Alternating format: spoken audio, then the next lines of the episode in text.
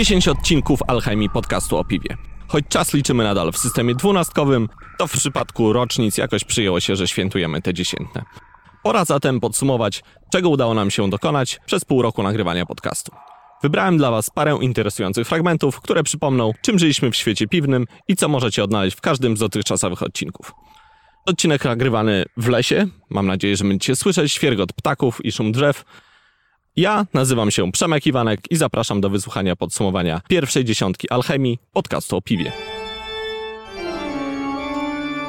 Odcinek numer jeden zadebiutował 25 stycznia. Z naszej strony duży entuzjazm i wielki znak zapytania, czy ktokolwiek zechce nas słuchać? Pora była szczególna, tuż po przełomie roku. Na czasie były więc podsumowania i rozważanie, co przyniesie nowy, świeżutki 2018. Mateusz Puślecki dostał za zadanie dostarczanie świeżych informacji i na pierwszy odcinek przygotował bilans otwarcia. W 2017 roku mieliśmy 1655 premier piwnych, co oznacza, że dziennie mieliśmy cztery premiery różnych piw. Miesięcznie powstają 2 do 4 nowych browarów, co też jest niesamowitą liczbą. Pierwszy odcinek, co słychać, nagrywaliśmy w studii na podwórcu klasztoru trapistów. Skąd czerpana jest woda do piwa Westfleteren? Choć niektórzy złośliwi twierdzą, że brzmimy tak z powodu kiepskiego sprzętu i złej akustyki, to jest oczywiście nieprawda. W pierwszym odcinku mieliśmy poważniejsze problemy. Zmagaliśmy się bowiem z dykcją i trudnymi słowami. Którzy często zaczynali jako domowi i niejednokrotnie pracują jako piwowarzy rzemieślniczy. Rzemieślnicy? Rzemieślnicy, tak, tak. Trudne słowo. słowo. Ogólnie w piwowarstwie jest sporo trudnych słów, o czym opowie nam e, nasz kolega Olek Kurko w kolejnej części. Dokładnie tak. Cięciu się przez girgików. Kirbików. Pierwszy wywiad i od razu z górnej półki. Łukasz Rokicki z browaru Rockmill opowiadał o sporcie i jak osiągnąć sukces marketingowy. Łukasz odważnie przed do przodu. Pomyślałem zatem, że zapytam, jak widzi przyszłość piwowarstwa rzemieślniczego w Polsce. Jesteśmy w stanie aż tak bardzo się jeszcze Wiesz co, może nie w ciągu roku, dwóch e, lat, ale na pewno w ciągu powiedzmy pięciu, sześciu lat powinny, powinny powstać browary w miejscowościach e, lub w rejonach, gdzie to piwowarstwo rzemieślnicze jeszcze nie jest tak rozwinięte. Pochodzę z miejscowości w województwie zachodniopomorskim, gdzie w obrębie powiedzmy tych 50 kilometrów no nie ma żadnego browaru rzemieślniczego, tak? W ogóle w zachodniopomorskim, oprócz Szczecina, w którym są browary restauracyjne, tak, no nie ma, nie ma żadnego browaru stacjonarnego. I tutaj, i tutaj mi się wydaje, że jest takie, są takie miejsca na mapie Polski, gdzie tych browarów powinno powstawać więcej. Po każdym wywiadzie alchemii przechodzimy do laboratorium, w którym rządzą niepodzielnie monstersi, czyli Janek i Olek. Teoretycznie mieli zajmować się poradami dla piwowarów domowych. W praktyce siedzą tam w przedziwnych oparach i opowiadają rozmaite historie. W odcinku pierwszym o dezynfekcji Olek opowiedział o tym, jak drobnoustroje wiją sobie gniazdka. Potrzebnych nam organizmów, mhm. do których dezynfekant może nie dotrzeć, tak? Mhm, mhm. Tak. Tak, tak. Chodzi po prostu o to, że one tam mogą sobie znaleźć gniazdko, w którym sobie będą siedzieć i, i ten dezynfekant po prostu nie, nie jest w stanie tam dotrzeć i... Odcinki postanowiliśmy nagrywać co dwa tygodnie, co z grubsza nam się udaje. Drugi odcinek przypadł więc na początek lutego. Wyszliśmy ze studni i podkręciliśmy nieco tempo. Co rozgrzewało wszystkich w lutym 2018 roku? Oczywiście premiera książęcego IPA. Premiera książęcego IPA wywołała dużo zamieszania w sieci. Co ty, Przemku, o tym myślisz?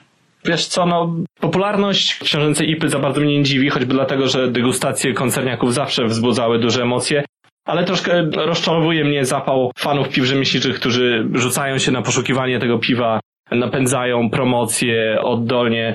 Ja proponuję w ramach zadośćuczynienia obowiązkową wizytę na najbliższej premierze piwa kraftowego dla wszystkich tych, którzy się na książęce IP skusili.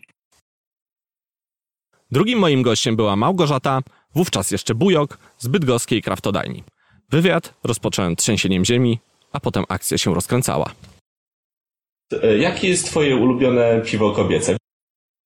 Nie może być dominantą to, że, że jest przeznaczone dla jakiejś płci, czy po prostu, nie wiem, cechować jakieś e, e, pewne, nie wiem, preferencje na przykład, że, że panowie lubią sobie popatrzeć na gołą pierś. Naprawdę. Jest tyle tego dookoła, że uważam, że piwo rzemieślnicze powinno to ominąć. Tak zwane szczucie cycem. Tak, tak zwane mówi. szczucie cycem. Naprawdę apeluję po prostu dość już tego. Mamy tego wystarczająco dużo w browarach koncernowych i trzeba się z tym tematem pożegnać po prostu. No. Poruszaliśmy nie tylko tematy damsko-piwne, ale pogadaliśmy też o prowadzeniu multitapu, a Gosia dała kilka dobrych rad.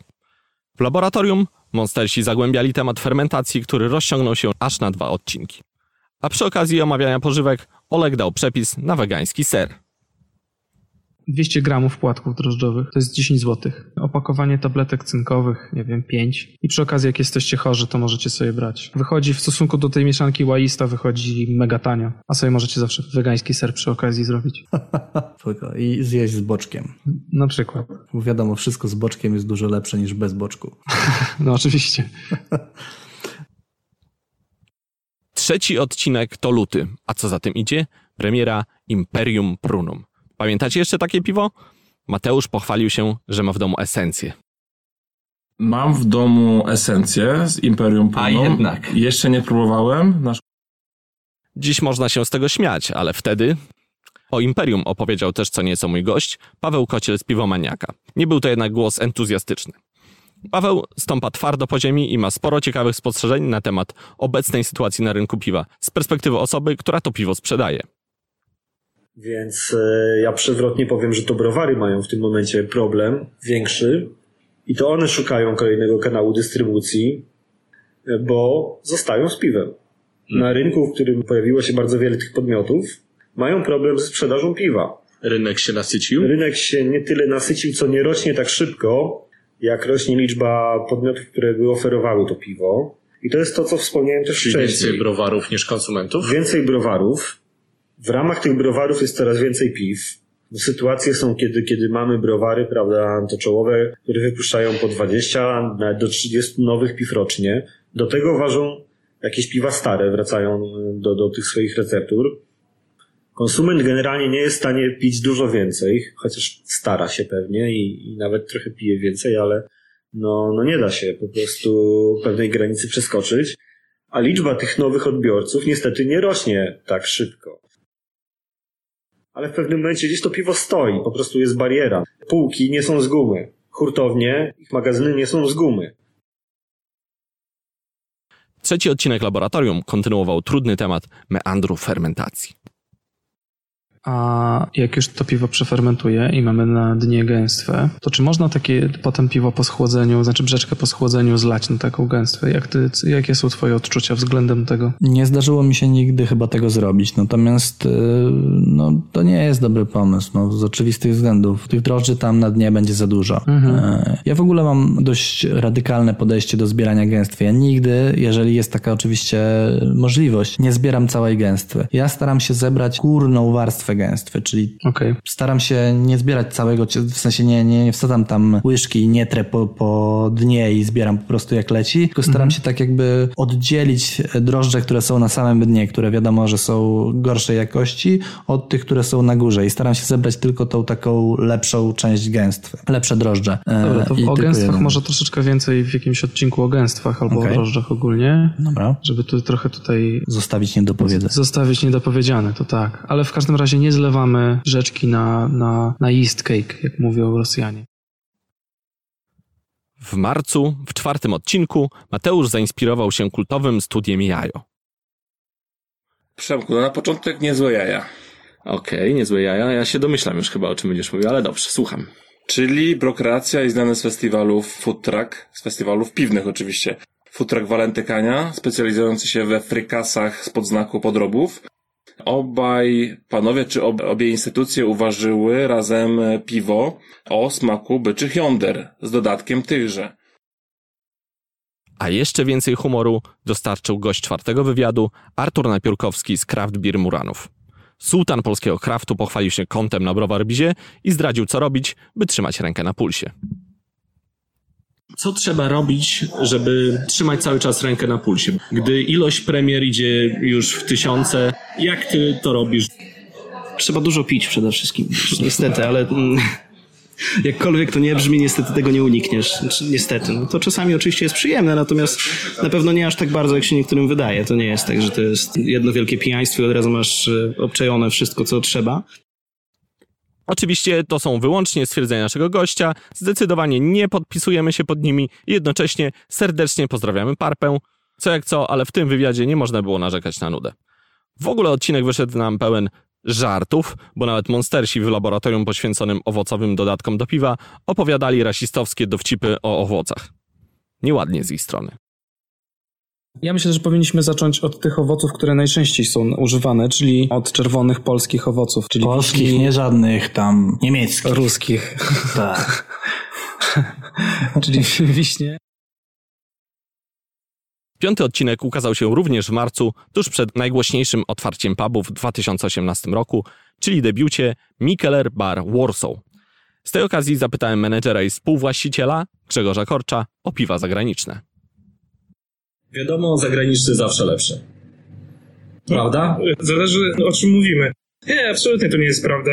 W żadnym stopniu nigdy nie, nie traktuję poprzez kontekst narodowościowy nie, produktów spożywczych, szczególnie takim jak taki film z piwo.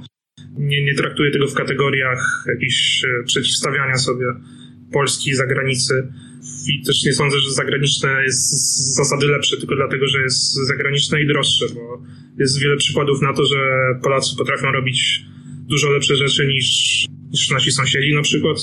Więc to absolutnie jest taka, taka, taki trochę mem może. Grzegorz powiedział także, czego unikać przy kręceniu vlogów. Pier, pierwszy, pierwszy krok to przestać kręcić filmiki, na których się przebiera za wąsatego wujka. A w laboratorium piwowara domowego królował temat niestandardowych dodatków do piwa. Padały też poważne stwierdzenia. Kaw jest tyle, że powiedzieć o piwie, że pachnie kawą, to, to, to powiedzieć tyle, co nic tak na dobrą sprawę. Głębokie, prawda? Jako, że w kwietniu zaczęło robić się cieplej, zatem w szóstym odcinku z Mateuszem spróbowaliśmy wyjaśnić, gdzie w stolicy można legalnie wypić piwo nad Wisłą. Kwietnia będziecie już mogli e, legalnie spożywać alkohol, w tym piwo rzemieślnicze i domowe nad Wisłą.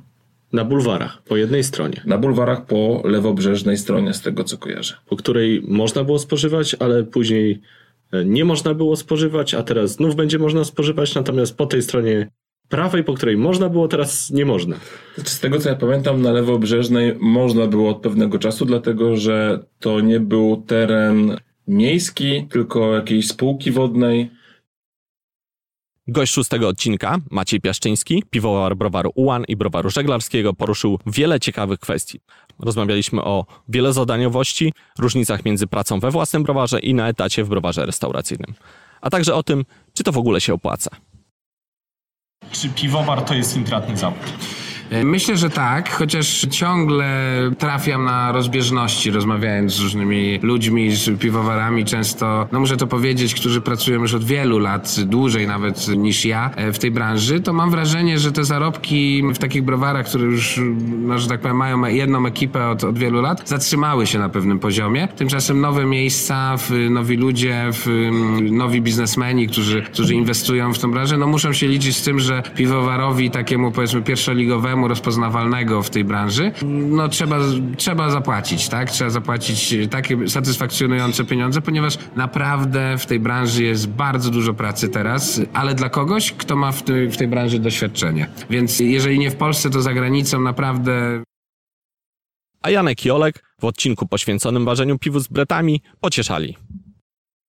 Skoro mówimy, że właściwie e, temperatura nie ma dużego znaczenia na to i że one są bezobsługowe, na dezynfekcję nie ma co zwracać uwagę i wychodzi właściwie, że zrobić dobre piwo 100% bret jest szalenie prosto. Jest, tak. W siódmym odcinku rozmawiałem z Piotrem Romańcem, czyli nadadminem internetowego serca polskiego kraftu, a kto wie, może innej części ciała, czyli jej piwki. Rozmawialiśmy o wpływie, jaki ma grupa na kreację piwnej rzeczywistości, o XD i przyszłości Facebooka. Na koniec Piotrek opowiedział o swoich podróżach na wschód, na przykład do Tadżykistanu i przestrzegał przed niebezpieczeństwami, jakie czyhają na backpackersów. Chyba, że w takim couchsurfingu zdarzy ci się host, który jest facetem i chce cię zgwałcić na przykład, co mi się raz zdarzyło. Musiałem, po prostu uciekłem. I za, zamknąłem się dokładnie w innym pokoju i tam by przespałem noc. No, zdarzają się takie historie. Z kolei w laboratorium, druga część porad dotyczących piw bretowych, monstersi powiedzieli, co należy zrobić, jeśli chce się uważać dobre piwo. O, o nim powiedzieć, bo za chwilę jak zacznie dużo ludzi ważyć brety, to to, to, to zacznie wychodzić. A zacznie na pewno, dlatego że wszyscy słuchają alchemii i... Oczywiście, wszyscy, którzy chcą ważyć dobre piwo, słuchają alchemii. O, to, to, to. W ósmym odcinku, który ukazał się święto Konstytucji 3 maja, Mateusz zapowiadał gorące piwne nowości, a gość, Artur Kamiński, postanowił trochę mnie potrolować. Wyobraź sobie, że jeden z członków zespołu Budka Suflera, pan Romuald Lipko, lat 68, wyprodukował swoje piwo o nazwie Za ostatni grosz. Wyprodukował to duże słowo chyba, bo powstało w słynnym browarze Dionizos w Radomiu, które, Oj, bardzo słynnym. Które jest znane z piwa Czarny Kot. Swoją drogą chyba ostatnio u nas dosyć często się pojawia w audycji. Nie wiem, czy to, czy to idzie w ramach... To nie e, przypadek. To nie przypadek w ramach e, wzrostu popularności, sprzedaży. Po prostu browar Bardzo lubimy go. Bardzo mocno działa na rynku. Dużo się tam dzieje. Czym jest browar kontraktowy? Hurtownią. Próbuję cię ciągnąć za język i pytać o kontrowersje. Proszę bardzo, możesz mnie pytać o co chcesz. Bo na przykład spójrzmy na Brokreację z drugiej Mhm. strony, która uważyła teraz piwo z jądrami baranimi na Beer Geek Madness. Byczymi. Byczymi, być może, przepraszam za pomyłkę. Wiralowo sprzedało się to super, Mhm. prawda? Poszło bardzo daleko, natomiast jak spojrzałem pod ich post, to tam się wylało całe morze hejtu. Co mnie dość mocno zdziwiło, no bo browar, który eksperymentuje, kreatywny browar w piwnej rewolucji jest nagle objeżdżany za kreatywność. Czyli chcesz powiedzieć, że ludzie w Polsce bardziej nienawidzą podrobów niż Żydów?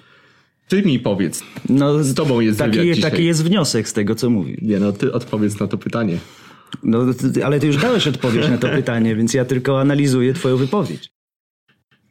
Niemniej jednak wywiad finalnie wyszedł arcyciekawy, bo Artur to naprawdę interesująca postać. Polecam posłuchać. W laboratorium znowu dały o sobie znać nieznane opary, a kto wie, może to skutek nadmiernego zajmowania się tematem bretów. Ostatnia część trylogii bretowej oraz Olek i Janek.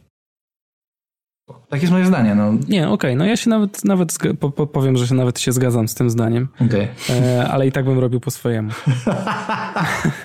No spoko. Nie no, E, szanuję, szanuję. E, znaczy, odpowiedź, właściwie konkludując tą, tą naszą tyradę, odpowiedź na to pytanie brzmi, to zależy. I, tym, I tym miłym akcentem przejdźmy do kolejnego pytania. Dobra. Gorący środek maja natchnął mnie romantycznie, w związku z czym we wstępie dziewiątego odcinka postanowiłem poczytać nieco poezji.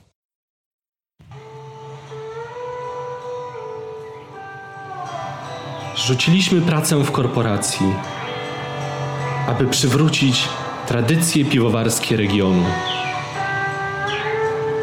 Po długich godzinach spędzonych pod kadziami, z połączenia trzech składników wody, chmielu i tu się wzruszam nieco. A mój gość, Marek Tatała z Legalnie nad Wisłą, w długim wywiadzie mówił o wolności. Więc jest bardzo dużo stereotypów, które e, są szkodliwe o tyle, że, że na, nich, na ich podstawie potem próbuje się budować polityki, które e, e, nas realnie uderzają. Wydaje mi się też, że jednak jest duże takie przekonanie, Polacy są jacyś gorsi, to znaczy ja często słyszę takie argumenty, że Polacy nie są gotowi na wolność w zakresie na przykład spożywania alkoholu, tak? A- Czesi są lepsi od nas w jakiś sposób? No, Słowacy, nie wiem, Niemcy, gdzie, gdzie przepisy są bardziej liberalne? Myślę, że nie i myślę, że to są takie, takie próba budowania dość emocjonalnych, opartych na stereotypach argumentów, A w dziewiątym laboratorium monstersi sprzedają sposób na idealne New England IPA. Moim zdaniem, jeżeli chcemy mieć, już powiedzieliśmy, że chcemy mieć niską goryczkę, albo średnio niską powiedziałem, tak? Średnio niską albo średnią. Ja uważam, że tego piwa nie należy chmielić w ogóle na goryczkę. Mhm. Dlatego, że będziemy mieć bardzo dużo chmielu zaraz na aromat, będziemy mieć bardzo dużo chmielu na zimno i nie unikniemy sytuacji, w której te chmieliny nie będą zawieszone w piwie. One w jakimś stopniu będą zawieszone, więc siłą rzeczy wprowadzał delikatną szorstkość, coś co będziemy odbierać jako goryczkę. I tak oto dochodzimy do naszego dziesiątego jubileuszowego odcinka. Mateusz zapowiada octy z Ursy Major i piwo stęczynka z literą P jak palikot. A w wywiadzie Piotrek Sosin z Trzech Kumpli pochyla się nad losem browaru Edi. Z drugiej strony, jak już jesteśmy przy tym Edim, no to, no to gdzie ten biedny Edi? Gdzie on? Jeżeli mamy wielką trójkę, czyli koncerny, no to wiadomo, że tam nie. Jeżeli mamy browary regionalne, tam też nie. I mamy wreszcie browary rzemieślnicze, które zapełniły tą lukę, to gdzie ten biedny Eddie może sobie pójść, tak? No, no nie wiem. Janek uznał ten wywiad za najlepszy z dotychczasowych i kto wie, czy nie miał racji. Zdecydowanie warto posłuchać. Czerwiec to miesiąc, w którym pojawiają się pierwsze warzywa. Z dziesiątego laboratorium dowiecie się więc nie tylko jak zakwasić piwo, ale i zagospodarować ogórki. No to wszystko, czy kefiry, jogurty. O, kefir właśnie. Tak, jakieś tego typu rzeczy. Kiszonki to pewnie większość ludzi jak robi ogórki kiszone to nie wie, że za kwaśność jest odpowiedzialne są bakterie lactobacillus, tylko że trzeba włożyć koper, tak? No. I ogórki. I ogórki, no. Tak. No w każdym razie tam też bakterie odpowiadają za kwaśność. I to by były wszystkie regularne odcinki w naszym podsumowaniu, ale mamy jeszcze odcinki specjalne. Takie jak Alchemia na żywo na warszawskim festiwalu piwa, który ukazał się ze sporym poślizgiem. Pozdrawiamy pana akustyka i życzymy, by następnym razem pamiętał, że warto włączać mikrofony przy nagrywaniu. Jest też live z ważenia w Kalsztejnie, a także miniseria filmów Protipy z laboratorium. I to już całkiem wszystko na dzisiaj. Pamiętajcie o subach i serduszkach, gwiazdkach i dzwoneczkach. Każde kliknięcie cieszy nasze serduszko. To co? Do usłyszenia w kolejnym odcinku Alchemii podcastu o piwie. Cześć!